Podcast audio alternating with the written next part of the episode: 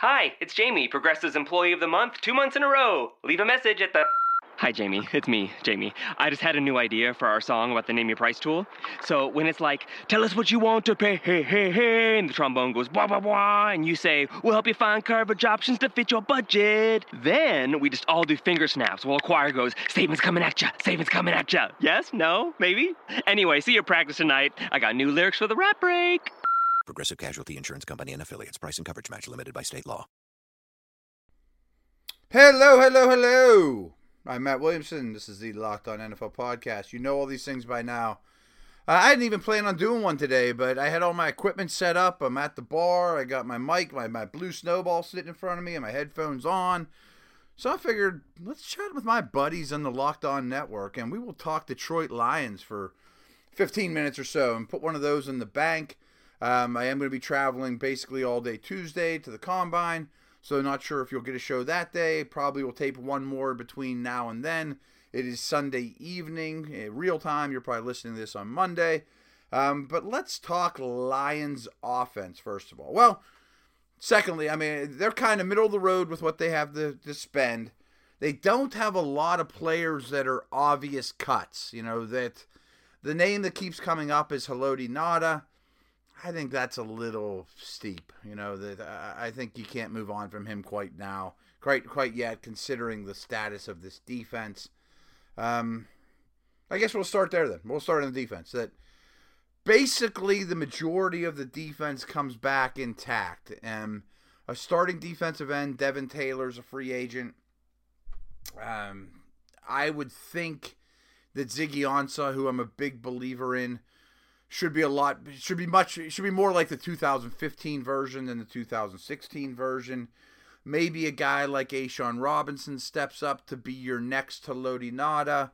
Um, this year, you would hope they would be a pretty good run stuffing pair. Um, Kerry Hyder was a nice surprise. But I also think, you know, you need a, a true 4 3 defensive end to pair opposite Ansah. I mean, to really get to step this thing up. And, you know, their their defensive tackles are not playmakers. You know, I mean, who's the the inside presence? I mean, even if it's a limited snap or a, a specialty player, you need some guy with some with some burst and some pop at the defensive tackle position. So, right off the bat on defense, I've come up with two pretty major needs that are even bigger if Taylor leaves. I'm curious what kind of money he will get. You know, probably not bad. I mean, ideally, I think in a perfect world, he's a 4 3 player that if he was your third guy, you know, that would be great. Or if you had a Michael Bennett type defensive end that kicked inside and then you bring Taylor on, or, you know what I mean? Like if you had three guys with, with some differing skill sets, one of them maybe that can bounce inside, uh, I think Taylor would be ideal in that situation. We get to the linebackers, though. I love DeAndre Levy. I, I love what we've seen from him. Can you count on him? I mean, Josh Bynes a free agent, Jon Bostic's a free agent, yada yada. That's not the end of the world. Uh, Tahir Whitehead has done some good things, but I don't know how you sit on your hands at the linebacker position for these guys. I mean, if Levy is not ever going to be the player he was, and or health or isn't healthy all the time, you got a disaster here. And you know, contrary to popular belief, this was one of the worst total defenses in the league last year. So, you know, I made it sound like the beginning of the show, like, oh, you're bringing back all your guys. Well, they weren't good enough last year. You know, they weren't. And uh, I think, you know, you have potential to have Ansah, Levy, Slay as pro bowlers at each level. And I have a lot of faith in Slay. Um, but, you know, the Nevin Lawsons of the world is your second corner. You're okay at safety. Depth across the board on defense is bad. So, I mean, is it insane for me to say that if I'm building a wish list that I want five new starters on defense for the Lions and I'm only losing one in Devin Taylor? So, my needs and the losses aren't bad, but the needs are extreme. I mean, you need a corner. I think you need a safety. Uh, yeah, you need a safety. You definitely need a safety. You might need two corners. You know, you might need two linebackers. You might need a D end and a D tackle. I mean, I think ideally, and again, I mean, wish lists are easy to write, but they're a lot harder to fill. you need to bring in five or six players that are that you're counting on that can play snaps for you and be useful and you know maybe a first round pick or a second round pick or certainly that that hopefully someday turns into a potential star you know because uh, I mean there's a lot to be said for you know there's there's a lot to be desired on this side of the ball. And I think more so than the average fan realizes I, I think they're not a very good defense and I think they're a well coached defense. I just think they're missing players. Health has been a problem too. Um, but yeah, the Lions need a lot. Like I said, five or six defensive players that are contributors. I mean, at least contributors or starters or starters plus. So, offense for the Lions. I think it's easy to say, and it was last year, and you know, that you can look at this offense and say, okay, you know, Lions fans can be like, boy, we're a lot better on this side of the ball than the defense. Defense needs a lot. We just talked about, boy, you could really use five or six guys. And I mostly agree with you. And a, and a huge reason is I think Matthew Stafford is a total star. He could be the league MVP next year. I mean, I think he could be in the conversation with top two or three quarterbacks in the league one year from now if we have this conversation. I think he's that good. And mixed with Cooter, the two of them have done wonderful things together and have been very, very good for one another. And he's come into his own, being coached up really, really well. But I think the rest of this unit is worrisome. You know, as much as any team in the league, Laken Tomlinson was a first round pick. Taylor Decker was a first round pick in 16. Tomlinson was in 15.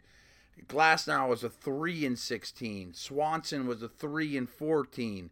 Um, Warford was a three in thirteen, and Reiff was a first round pick in 2012. They've done all you can do really to build a high quality offensive line, and it's still just okay. You know, I mean, they're not. They're more mashing type offensive linemen, especially the guards but they don't get a lot of movement in the run game consistently. They are still young. Um, I think they're average in protection. But Warford and Reiff are both free agents. You know, in, in an O line starved league, those guys are going to get paid. I mean, look how many right tackles in the league, or how many right tackle situations in the league that would be greatly improved with Reiff? Or what do you think the Browns or Jags or Dolphins would pay Larry Warford right now to just insert him as an upgraded guard. You know, these guys are going to make a lot of money. Then all of a sudden you're sitting there with Swanson, Tomlinson, Glasgow, and Decker. Tomlinson's basically gotten benched. You're you're in the market big time for O line, and again you got to use early picks and major resources. So I think at best you keep one of the two, and I would think Reiff is the more likely um, just because tackles are harder to find. But man, that's a little worrisome.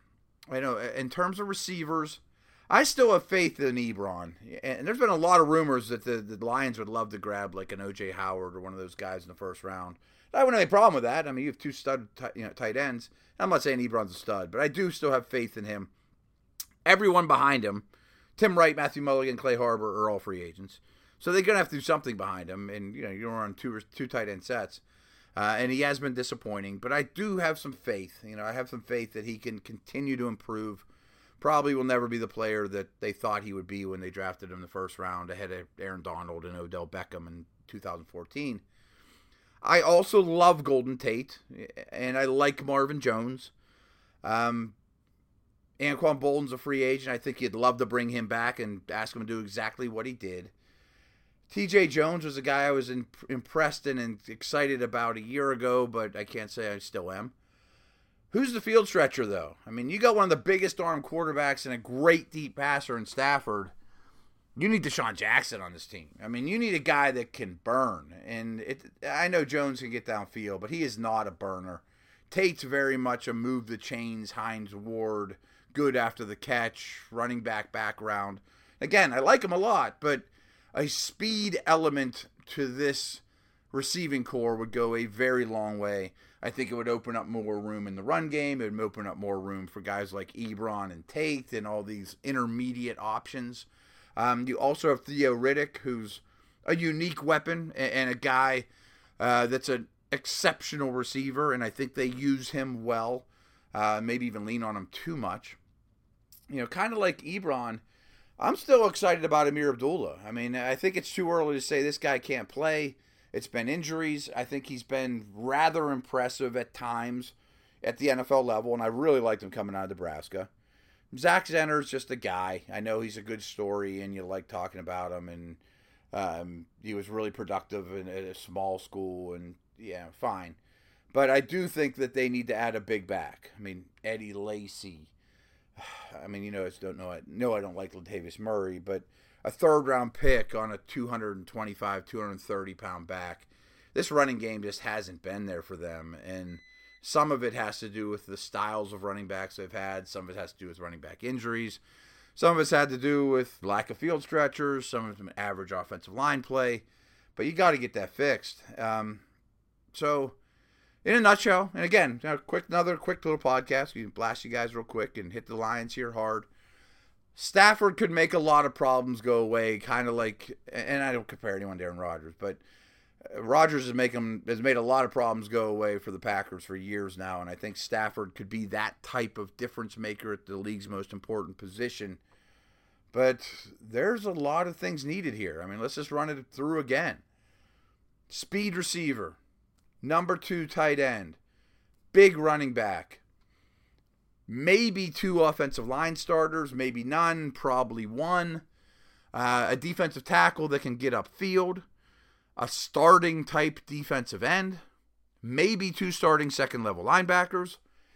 Absolutely help at safety. I'm not exactly sure how I'd attack attack that situation, but boy, I mean, they they could use a safety, that's for sure, and a number two corner.